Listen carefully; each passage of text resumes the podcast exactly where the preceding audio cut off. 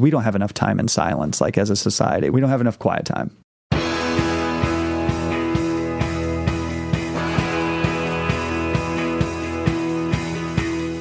Welcome to the one you feed. Throughout time, great thinkers have recognized the importance of the thoughts we have. Quotes like garbage in, garbage out, or you are what you think ring true. And yet, for many of us, our thoughts don't strengthen or empower us. We tend toward negativity, self pity, jealousy, or fear. We see what we don't have instead of what we do. We think things that hold us back and dampen our spirit. But it's not just about thinking. Our actions matter. It takes conscious, consistent, and creative effort to make a life worth living. This podcast is about how other people keep themselves moving in the right direction, how they feed their good wolf.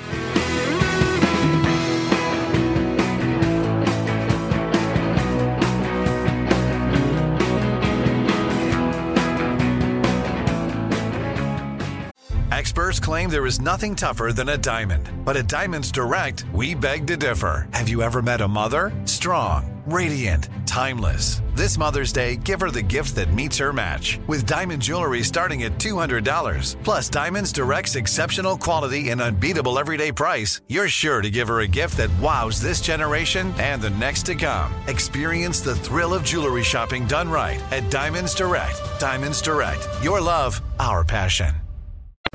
Thanks for joining us. Our guest on this episode is Taylor Hunt, a devoted student and teacher of Ashtanga Yoga. In 2012, Taylor founded the Morning Mysore program in Columbus, Ohio, to provide a community where students can learn Ashtanga Yoga as it's traditionally taught. Taylor completes his practice during the early morning hours before teaching classes at Ashtanga Yoga Columbus, or AYC. The community at AYC is built around a group of dedicated students who are improving their physical, mental, and spiritual health. His book is called A Way From Darkness. Here's the interview. Hi, Taylor. Welcome to the show. Hi, thanks for having me, Eric. I'm excited to have you on a couple reasons. One is we're getting to talk in person, which I always love.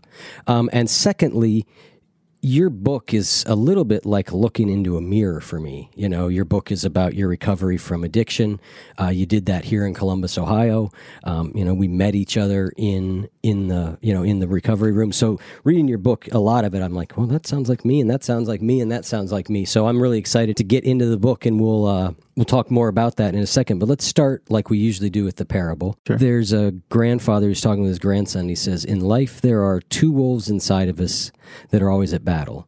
One is a good wolf, which represents things like kindness and bravery and love, and the other is a bad wolf, which represents things like greed and hatred and fear." And the grandson stops and he thinks about it for a second. And He looks up at his grandfather and he says, "Well, grandfather, which one wins?" So I'd like to start off by asking you what that parable means to you in your life and in the work that you do. Wow. Um, well, first, I'm honored to be on the show, so thanks for having me here. Um, I'm I'm grateful that this all came together. As the parable, um, for me, I, I, feel like my life is that parable. Um, you know, for the longest time, like I lived in a place of, I mean, you could call it the gutter. Mm-hmm. literally, like sticking a needle in my arms nonstop. Um, I, I didn't like myself. I mean, the, the bad wolf was winning. Yeah, and he was a bad, bad wolf. He was a really bad wolf. yeah. Um, and, you know, a couple times um, as, as a result of feeding the bad wolf, I mean, um, it almost took my life a few times. And, um, you know, so I feel like the parable is, is kind of my life. You know, like right now, I'm currently feeding the good wolf. Mm-hmm. Um, and living, you know, living in the, the, the principles of what the good, good wolf has. So yeah, um, so yeah, I, have heard that parable before, and and it, it definitely speaks to me, just it, especially where I'm at right now too. I couldn't tell you exactly when, but I'm sure I heard it in recovery, and it's I think it's one of those that you know in recovery is I think everybody hears it and relates with it. But I think if you've battled addiction to the extent that, that you have or I have, there's a there's a particular poignancy to it about like, whoa, this is really very serious. Also, like at and, you know this obviously, but like at a certain point, you're feeding the bad wolf so much that you don't even know that there's another wolf. That's right. Yeah, yeah. I mean, it just takes over the whole takes over the whole equation, takes over your whole life. Um, yep and there, it's almost an impossible way to to get out. I mean, yeah. that's why there's so much hopelessness when it comes to addiction and getting into recovery. It is very hard. Your book is called A Way From Darkness My Story of Addiction, Recovery, and Yoga. So I don't want to spend a ton of time on the first part of that, the addiction part. You certainly in the book go into a great deal of detail. It's a really powerful story. For listeners, it would suffice to say you pretty much went about as low as you want to go, right? You don't you don't want to go any lower. Yeah, That's for no. sure. I mean, there's not much left after that. I think certainly I can relate with that. Like I said, so much of that story, I was like, yep, yep, yep. You know, like I've been there. You know, if you're doing a drug like heroin in a city like Columbus, you're gonna come across the same sort of places, the same sort of things, um, the same sort of desperation. You know, the overdoses, just the whole mess of it. Um, and so, what I think is particularly interesting and what I want to focus on is the second two parts of your subtitle, which is really the recovery and the yoga part. One of the things that you talk about in the book at one point, and I thought this was a really interesting thing because it's something that um, I think about a lot, and I think everybody thinks about a lot, but we don't talk much about in 12 step recovery. And what, what you said was, I had to figure out how much involvement in the program is needed for you to stay sober. And I think that's a, I think we all need different amounts of the program, and I think we all need different amounts at different points in our recovery. I think it's interesting though that we don't talk about that very much. It tends to be very much a you should just go all the time, and that should be everything, All or right? nothing, yeah. And and uh, and clearly you've chosen a different route. And what I'm interested in, because I've chosen a different route a little bit too, where the amount that I go to meetings varies. What I'm interested in is what do you think you're getting from those other parts of your life that allow you to maybe not have to go to meetings as often? Because I don't think recovery only happens in a meeting, right? It definitely just doesn't happen in meetings. I mean, and honestly, like in the in the meetings uh, or the rooms, um, there's this saying that meeting makers make it, and I like I know that's not always true. Right. Um, you know, like living the program, living the steps. Um, and honestly, taking like a, a true inventory of of who you are on a consistent basis, and like not telling ourselves a lie. I mean, because alcoholism and drug addiction is a disease of denial. Right. So yeah, I mean, I'm how I came up with the equation that I I came up with is you know based on like really my yoga experience. You know, um, I I got a true picture in the mirror every single day that I made it to my mat, and I started realizing that I, I was able to apply these these steps, and I was able to like show up and do my meditation um, every morning, and it and it kind of translated right into. Um, me taking care of myself the way that I needed to. Yeah, yeah. For me, I look at it. You know, the recovery literature talks about the importance of a spiritual connection, spiritual condition, um, and I think we all have different perceptions of what that looks like. You know, certainly for me, I'm probably more agnostic than anything else. So for me, though, I I still think that the heart of it is that it's the spiritual connection, and I think you could almost go the word spiritual is so nebulous that I think you could almost just go to connection. And so for me, the amount that I need to be in the program, I think has a lot to do with how connected I am to my life, to myself, to the people around me, to the spiritual practices I do. And when I've got that connection, I feel all right and I'm I'm okay. A lot of meetings are not a lot of meetings. And if I don't have that, then meetings become imperative because I'm in really rocky rocky ground. Sure. I mean, I feel the exact same way, actually. Um, that connection, I, I, mean, I find it in my yoga practice. Yeah. You know, so showing up on a daily basis and, and finding that connection and really tuning into what's going on with me. Um, because I never really paid attention to anything that was going on. And then all of a sudden, like, you know, you come into the rooms and you start like working the steps or living the steps. And then all of a sudden it's like, oh, yeah, like there's something going on with me. Like, why am I acting angry? Um, where you know, all of a sudden, like um, I, I was paying attention to it, Yep. um, and and understanding it too. So Yep. And so your journey has been, you know, came into AA, got sober, and then I don't know if I was supposed to say AA there, but I did. traditions, traditions. Um, anyway, you came into recovery, you got sober, and then yoga became a huge part of your life. So you are a yoga teacher at this point, a, a yoga teacher in a long lineage. You've been to India several times. You've got your own yoga studio. You've got a great community built here. And I'm interested in yoga is on one hand a set of poses. It's a physical practice. Yet I know there's so much more to it. And I hear people like you say, you know, on my mat I discovered X, Y, and Z. Walk me through that a little bit. What does that? How does that happen? And and what's that correlation? Because I'll say for me, you know, I've practiced it semi regularly, but not probably in in a, in a lot of the right settings and different things. But for me, it feels very much like a physical pose thing, and so I'm kind of curious how you open to that next level of it. What that process is like. Yeah, I mean the the process always starts very physical. I mean, I think people show up as a result of like wanting like some sort of physical exercise. I mean that that that is part of the mm-hmm. equation.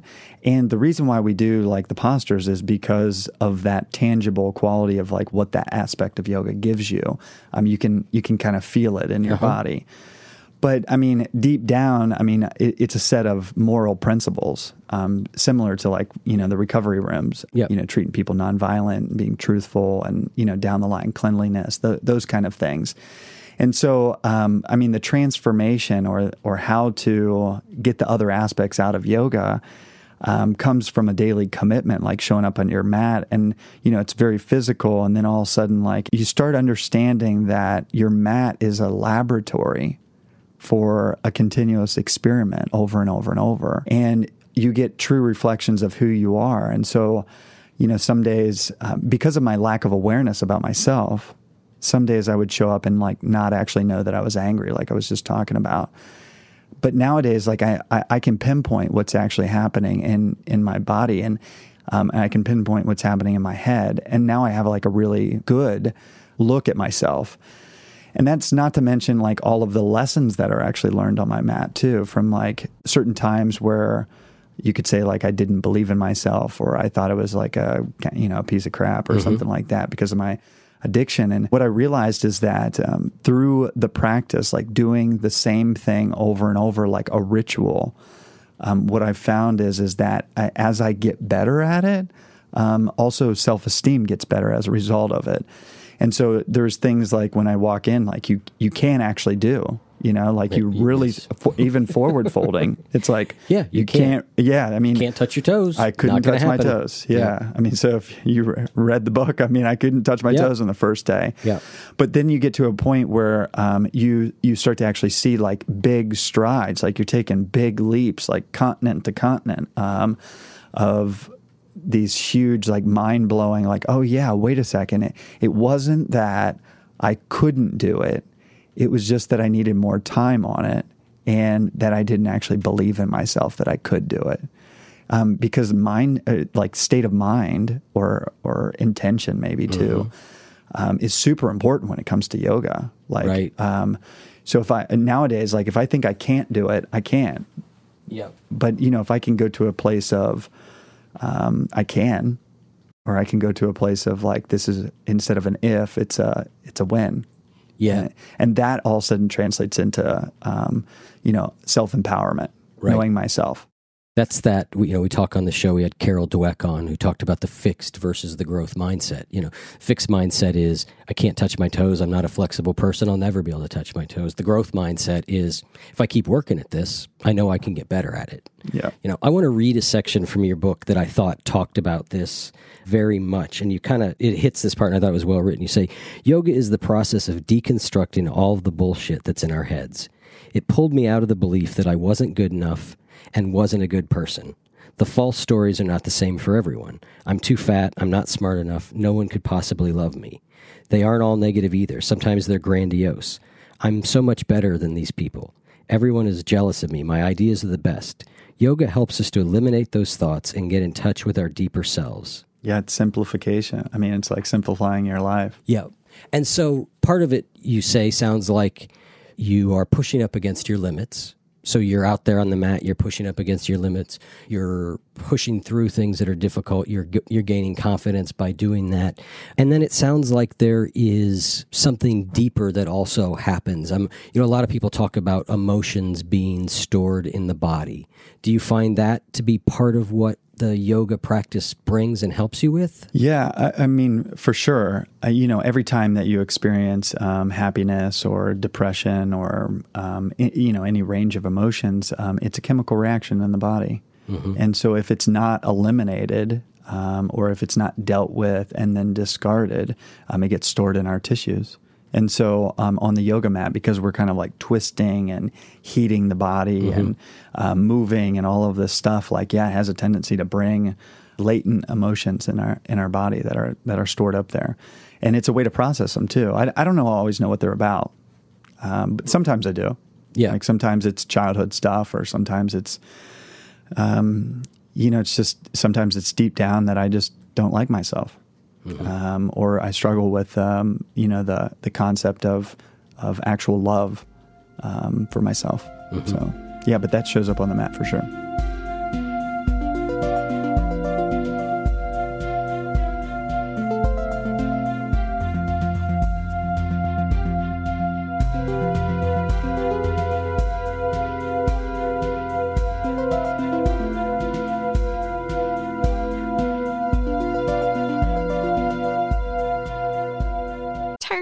Diets and weight loss struggles? It's time to say goodbye to frustration and hello to results. Introducing Smart Metabolic Burn from BrainMD, your breakthrough solution to fight stubborn body fat. Imagine burning fat, balancing glucose levels, and regulating metabolism in just 12 weeks. This unique two in one product combines the power of two clinically studied ingredients in one revolutionary formula berberine, which targets abdominal fat, and OEA, which curbs your appetite. With just two capsules a day, Smart Metabolic Burn by BrainMD can kickstart your metabolism, fight stubborn body fat, especially that pesky abdominal fat, and support your weight management journey. Right now, save over 30% on Smart Metabolic Burn at GetSmartBurn.com, the lowest price anywhere. That's GetSmartBurn.com. Don't delay. Transform your life with Smart Metabolic Burn from BrainMD. These statements have not been evaluated by the Food and Drug Administration. Our products are not intended to diagnose, treat, cure, or prevent any disease. Become a part of the fast growing health and wellness industry with an education from Trinity School of Natural Health. Trinity graduates can empower their communities through natural health principles and techniques, whether they go into practice to guide others toward their wellness goals or open a store to sell their favorite health products. Trinity grads are equipped to change lives. With 19 online programs and flexibility to fit your busy schedule, including the popular Certified Natural Health Professional, you can get the training that helps you turn your passion into a career. And here's the best part you can earn the certification in less than a year. From herbology to naturopathy and health coaching, Trinity allows you to make a meaningful difference by helping others live healthier, happier lives. Don't wait any longer to pursue your passion for natural health. Enroll today at trinityschool.org. That's trinityschool.org. Why don't you tell people about the style of yoga that you teach? Because it's very different than what most of us have been exposed to. Most people, when we think of yoga, we go to a class and an instructor leads us through a series of poses and we just go along with whatever that is and, and, and do that. What you do is very different. Yeah, I mean, this is how they teach in India. Yeah. um, that I mean, it was it was given to me by a guru. His name is Sharath Jois. Um, he's one of the foremost yoga people in the world. Um, he's my teacher. Um, he's um, he's more or less showed me the ropes. Yeah. So the style that I teach is called Ashtanga yoga, and the yoga is actually passed on from teacher to student, teacher to student. And um, how we teach, we more or less like prescribe it instead of just herding people along in, in like a regular yoga class like you would experience at you know the gym or whatever. And so, um, and what happens is, is like most people feel like um, yoga is a little bit unattainable, um, or at least the poses are a little bit unattainable when they go to the gym class because the teacher's not necessarily giving them one-on-one feedback. But in our classes, like the thing that we do is is all of the feedback goes specifically to you. Yeah. Um, so we're not telling everyone in the room; we're just telling you. Right. Which people can get really good at at doing yoga practices really fast, um, just based on just getting that feedback. I mean, because I think everyone's kind of like looking to do it safe, Yeah. looking to do it very deliberate, and and then also like create independence. Where um, our style is typically um, we create independence because we're not actually guiding you along all the way. Right. It's one on one um, teacher and student are trying to figure out like what your yoga Yeah. practice is supposed to look like. Yeah, so what's happening is you walk into your studio and there's 15 people practicing yoga and they're all working on the same series. Right. But they're all doing it at their own pace. So what you see is this person's do, you know doing these poses and working through it and another person. So everybody's going at their own pace. What I found really most interesting about that to me was breath is such an important part. What I find hard in instructor led classes is the breath piece Right. because I'm going at the pace they have, not necessarily the pace that my breath wants to go with or that I want to be with. And and in what you do, I feel like it's a lot easier for me to really connect with the breath and do the poses in the way they're supposed to be done because I can go at my own pace. That made a big difference for me in doing that.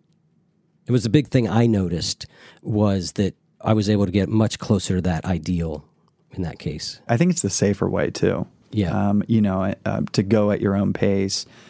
Um, I, I think that it, it becomes a really you, you can get really sturdy at it um, Mm-hmm. instead of it being like it's overwhelming you on a on a daily basis uh, because sometimes they feel like fitness classes Right. yoga and and really the yoga that I teach is actually more of like a spiritual connection with yourself Yeah. um, that we're teaching and and it just happens to be like um, you know how we're doing it on our yoga mat so Yep. And how do you work with students on is there instruction you give them on discovering that deeper spiritual path or does it come by being attentive and being focused on the poses? How how do you teach that? it first starts by observing what the person is dealing with. Um, and, and from a bird's eye view in the room, you can pretty much get a handle on like what the person is actually going through. Um, whether it's psychological or whether it's actual physical pain or whether it's like an emotional trauma. Um, yeah, so so getting them to that deeper aspect starts at observation. That's first. Um, but then to to get them to maybe find the deeper aspects of yoga. For example, if I'm going to teach them how to do a posture, if the first place that they go to is that they're going to beat themselves up over not doing it perfect, um, there's a certain strategy to teach that kind of person. Yeah. And then there's also a certain strategy to teach like a perfectionist or someone who's lazy as well, um, where some people need almost like an olive branch um, when you're teaching them, almost like a, a, a peaceful method or encouraging method, where other other people might need um, like the tip of a bayonet. You know, Yeah. where you're kind of putting putting them a little pressure. bit, Yeah. yeah.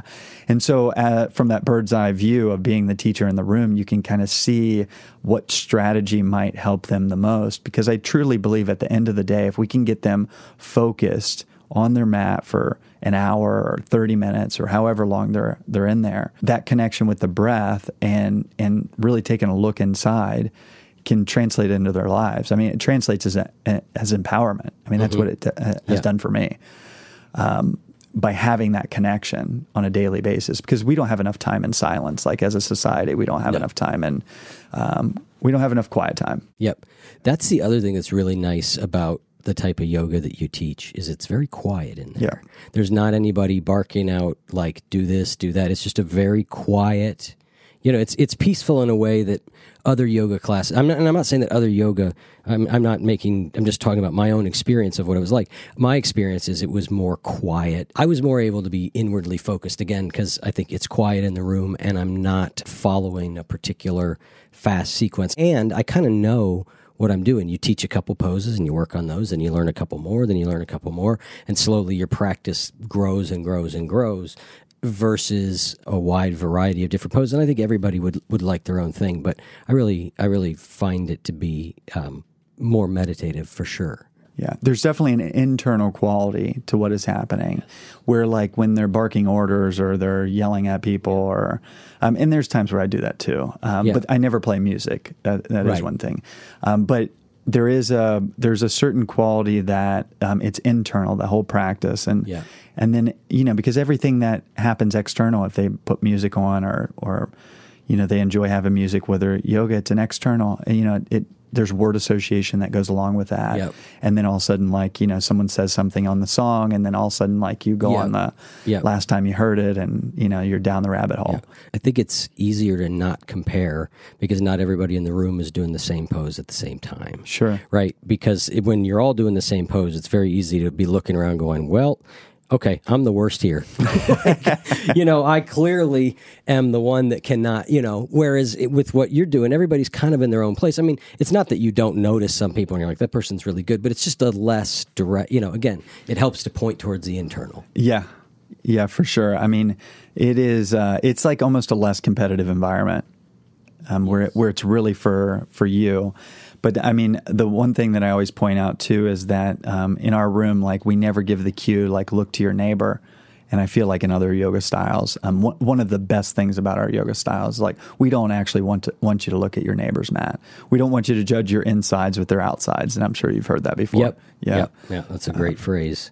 There's a touching part in your book. So you you go along, you get very interested in yoga, and you get this desire that you want to go to India, and yet you've got a job, you've got a kid, you've got all these responsibilities. Your your job is with your your father, so it's looking sort of impo- you know it's the sort of thing that we all do. Like, yeah, I'd love to do that, but there's no way, right? And yet you kind of just you kind of just kept working on it. What I thought was there were a couple things out of that lesson I thought was really important. One was when you went and asked the people in your life and told them what was important to you, they were a lot more willing to work with you than you thought. And so, a, I think that's an important lesson. And the, the, the touching part is when you go to your father. Do you want to tell me what happened when you went to your father with this? Yeah, I mean that's like one of the best stories in the book. I mean, it actually Yeah. gives me chills. I just got chills. Um, you know, so my dad is like kind of like a you know a, a little bit of an uptight businessman. You Yeah. know, he's kind of um, shrewd in certain ways Yeah. of, of business and. And I remember I got back from this trip um, to visiting um, Jois, the guy who I told you about just a little bit earlier.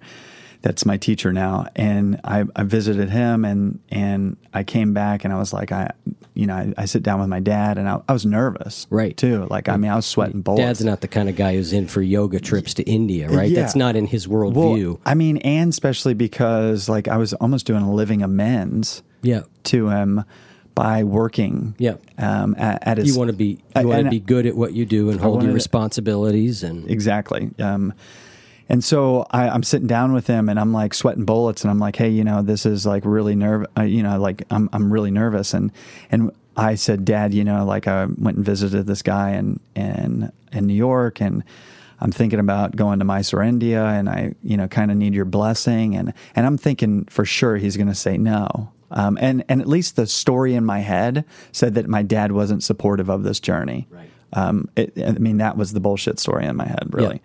And so um, he looked me dead in the eyes and he said, If you don't go, you'll regret it for the rest of your life. And I was like, Who is this guy? I, I don't know. I mean, Yeah. I, that's just not how my dad shows up. But then he went on to, you know, talk about like how he's kind of watched me get sober and he's Yeah. watched me take interest in yoga and and um, it was the time where it, it was like the universe, if you want to call it that, um, conspired to to really, you know, put an angel in front of me where it's like, yeah, you're doing the right thing. Yeah. you're doing the right thing, and keep asking, um, and you'll keep receiving. Yeah. and, and that's what I did. Yeah, like I said, I thought that there were the two parts of that. One was the I think we all sell ourselves short with what we can do in life because we put limitations in place that aren't necessarily there.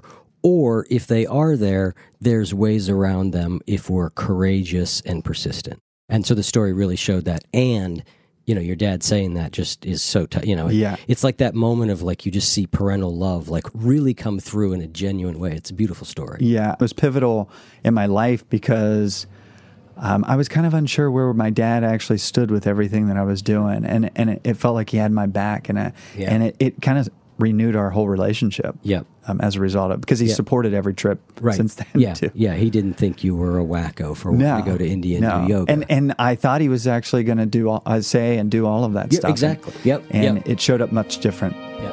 Um, it showed up as love.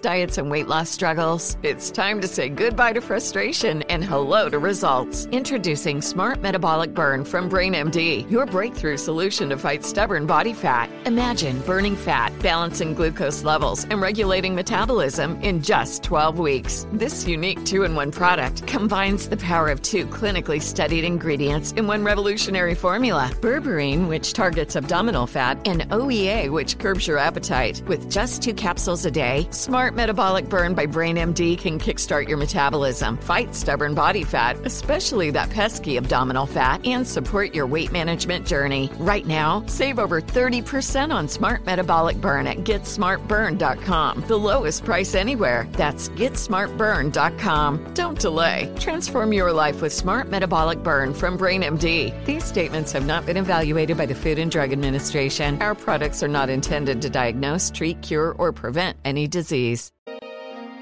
You have a saying that has gone with your yoga community since you started as you know in part of another studio. You you built this this community, and then you've gone out on your own, and uh, it's bring your ass to class.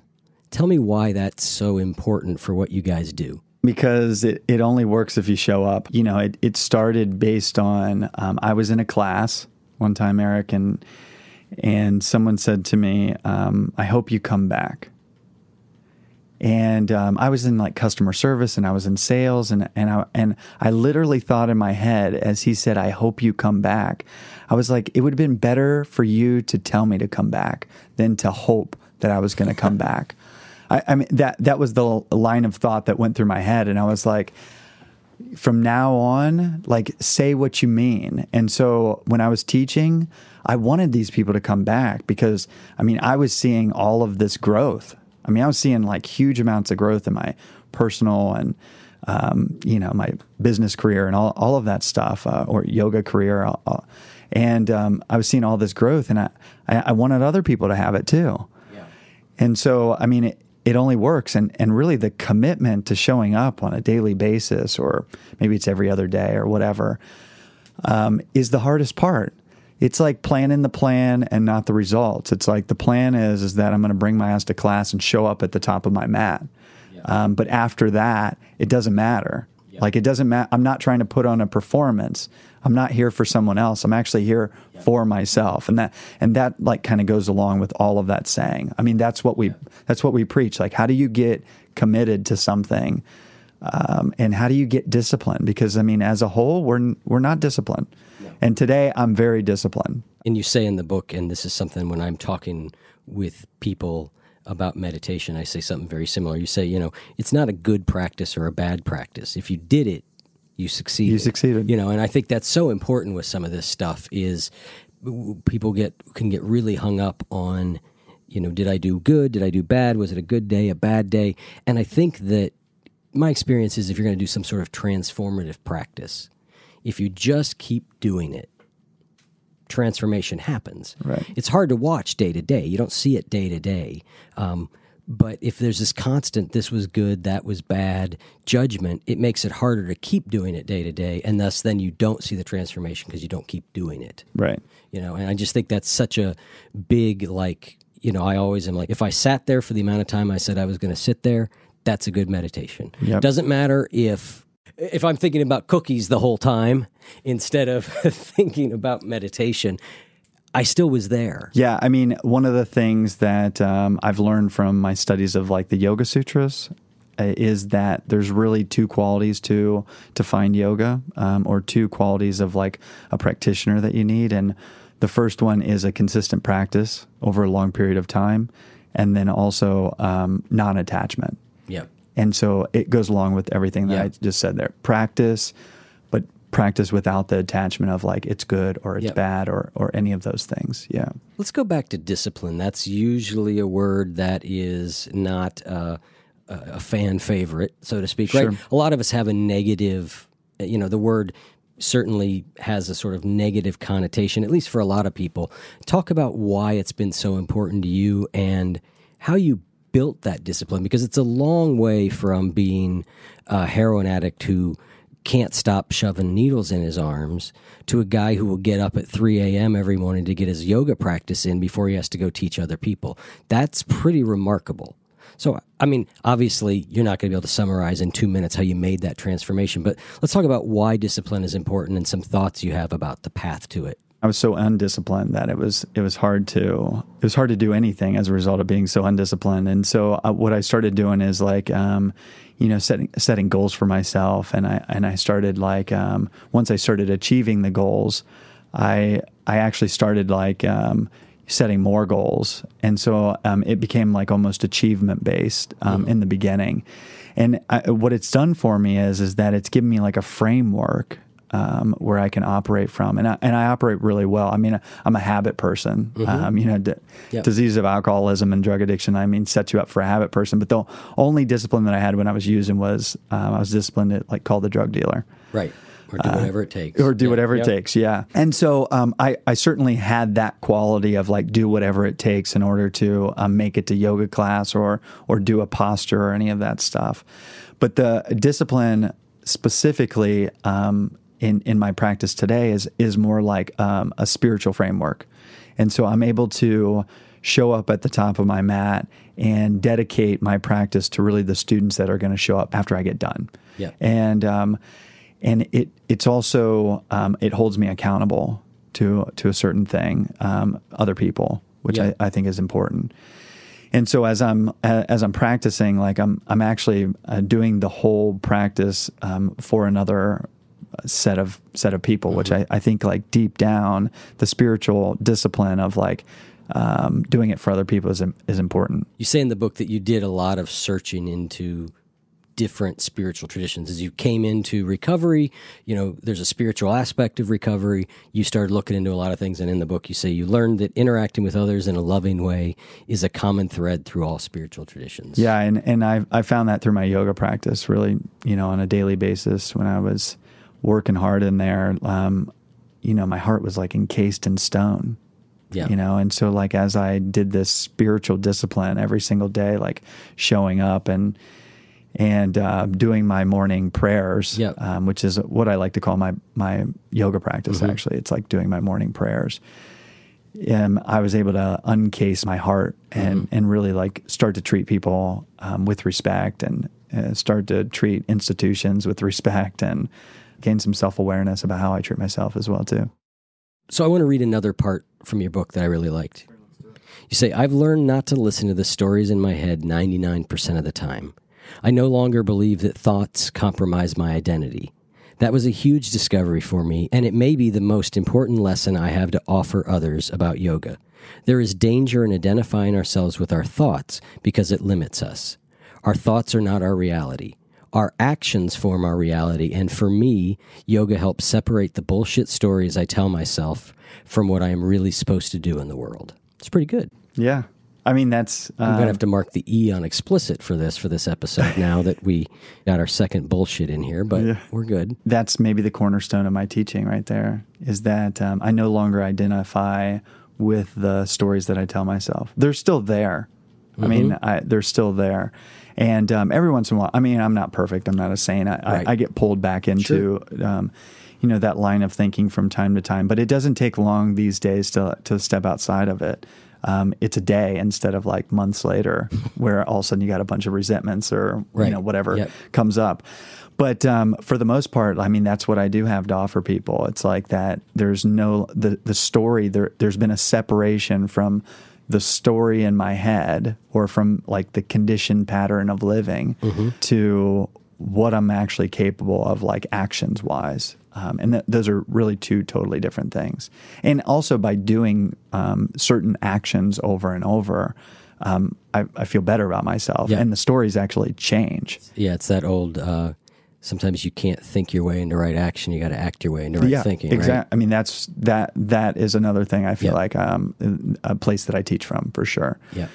That whole point in time when I was like writing that part of the book, it was um, all of these like kind of lessons like started coming up and and sharing. I'm like like this is has been pretty cool because you start realizing that 99% of us, um, Oh. e- even normal people, have the same Every- exact thing. Yes, we yeah. all have that internal. na- You know, we talk about it on here all the time. We all have that internal narrator. Yeah. and the amount of distance you can be put between that internal narrator and yourself is a pretty good uh, guide to sa- sanity and and and health and peace of mind. Right? If you can stop at least believing the stories, you know, because you're we're making it all up. Yeah, I'm not as bad as I say I am, and I'm also not as good as I say I am. Yeah, it's like exactly. Constantly Yeah, I'm, like, e- telling myself, Exactly. um, yep. And by practicing, you know, I've there's been like a separation from the the 2 Mm-hmm. Where nowadays, like the stories in my head, I, I get to watch like movies that I don't actually get involved in anymore, Mm-hmm. And I get to know what whether it's bullshit or whether it's real or any of that stuff. So Yep. One of the things that I find inspiring about what you've done is that you have gone from somebody who has a regular full time job and has kids and has responsibilities to somebody who's been able to kind of pursue their dreams. What I think is really interesting, though, about it is the way that you did it. Because you didn't do it by suddenly deciding it was time to follow your passion and throw everything else to the wind. It wasn't a, I've got to do my thing. You had responsibilities and you built this community and this practice while you kept your other job, while you paid the bills, while you took care of the kids. And I think that's such an important lesson because I think that it's very easy to get stuck in, well, if I can't do it full time, if I still have to do a job, then I can't do it. And so many people, we don't get started because we think that's in our way. And I just love to see people who make that transformation slowly over time. Yeah. That um, I mean, it took a lot of time actually. Yeah, it's- I mean, it took six years of you know nonstop um, working with my dad, and and then uh, realizing that I I found found what my my calling or my dharma or my path or whatever, and so then I kind of almost systematically um, laid the found uh, foundation in order for me to um, to transfer my life over to it. I mean, I travel around the country. I'm able to provide for my family now just based off of yoga, which is um, which is really cool. You Yep. know, I, I, I don't actually work anymore. Um, Right. I, I just live I just Yeah. live my passion. I um, I get to travel to India. I get to spend time with my kids. I watch my son every um, every Yep. um, afternoon and uh, watch my daughter when she gets home from school. And and I think that's um, what people want to actually want to be doing with their time. Yep. and I get to do it. And so, like in the in the short term, like I put in a huge amount of investment. Like we could Sure. call it like human investment, you know, like or time investment. I I was working sixty hours at my dad's job and then doing twenty hours of, of yoga and Yep. and then I that's why I started practicing really early in the morning Right. too, um, because it's the only time I could fit it in, and I, and I was getting so much benefits from from practicing that I was like, oh, I can't. I mean, I can't not practice. I mean, that would that that'd be crazy. So then I started practicing at Right. three a.m. and people thought I was crazy for that too. But um, I couldn't I couldn't back away from it. So I, w- I was doing, and then I you know was teaching you know twenty hours a week too. And so um, for for a short time there, I was I was kind of going crazy because it was so much work. Yep. I'm But- familiar. Yeah. Uh, yeah. I mean, I'm in the midst of that transition, you know, as we speak now, and so yeah, it's it's it's a lot of work to to have a full, you know, or a, a beyond full time job, depending, or you know, consulting work, and then you know, do something. But what I like about it is it takes the excuses away, right? It's not easy and it's really hard, but it, it at least allows us to take a real look at like, okay, if I want to do this, there's a path you know the path is long it's going to take a lot of work i'm going to watch a lot less tv i might spend less time with my friends i'm i'm, I'm going to give things up i'm going to make sacrifices but i can do it if that's what's important to me and that's what i find inspiring about it I literally looked at my life and I was like, I, I want something different. I'm going to systematically like work towards a specific goal. And, and it, one of the things that helped me the most is, is really the community that, that started to surround me too. Yeah. Um, so as, as the, I started attracting people that were like me, Yeah. um, that I could identify and we talked about connection. And um, I found that connection, and and then all of a sudden, like it, the fire became even more. It's like, oh yeah, there are people like me that are searching for a better way to live, and you know, and, and they were all working hard, and they were all passionate about what they were doing. I mean, some of them were living their dreams too, and so um, being witness to that was pretty pretty awesome too. It's really inspiring, and I'm really, you know, congratulate you on your success. Thank I mean, you. I remember seeing you come into recovery, right? And you know, again, it's a, the transformation is stunning to Yeah. sit here and kind of look at you now and and think about you know back then. So, Thank you. congratulations. Yeah, thanks a lot. Well, thank you so much for coming on. It's been a pleasure. Um, I'm really glad to have gotten to do this, and uh, best of luck. Thanks, Eric. Take care. Yep.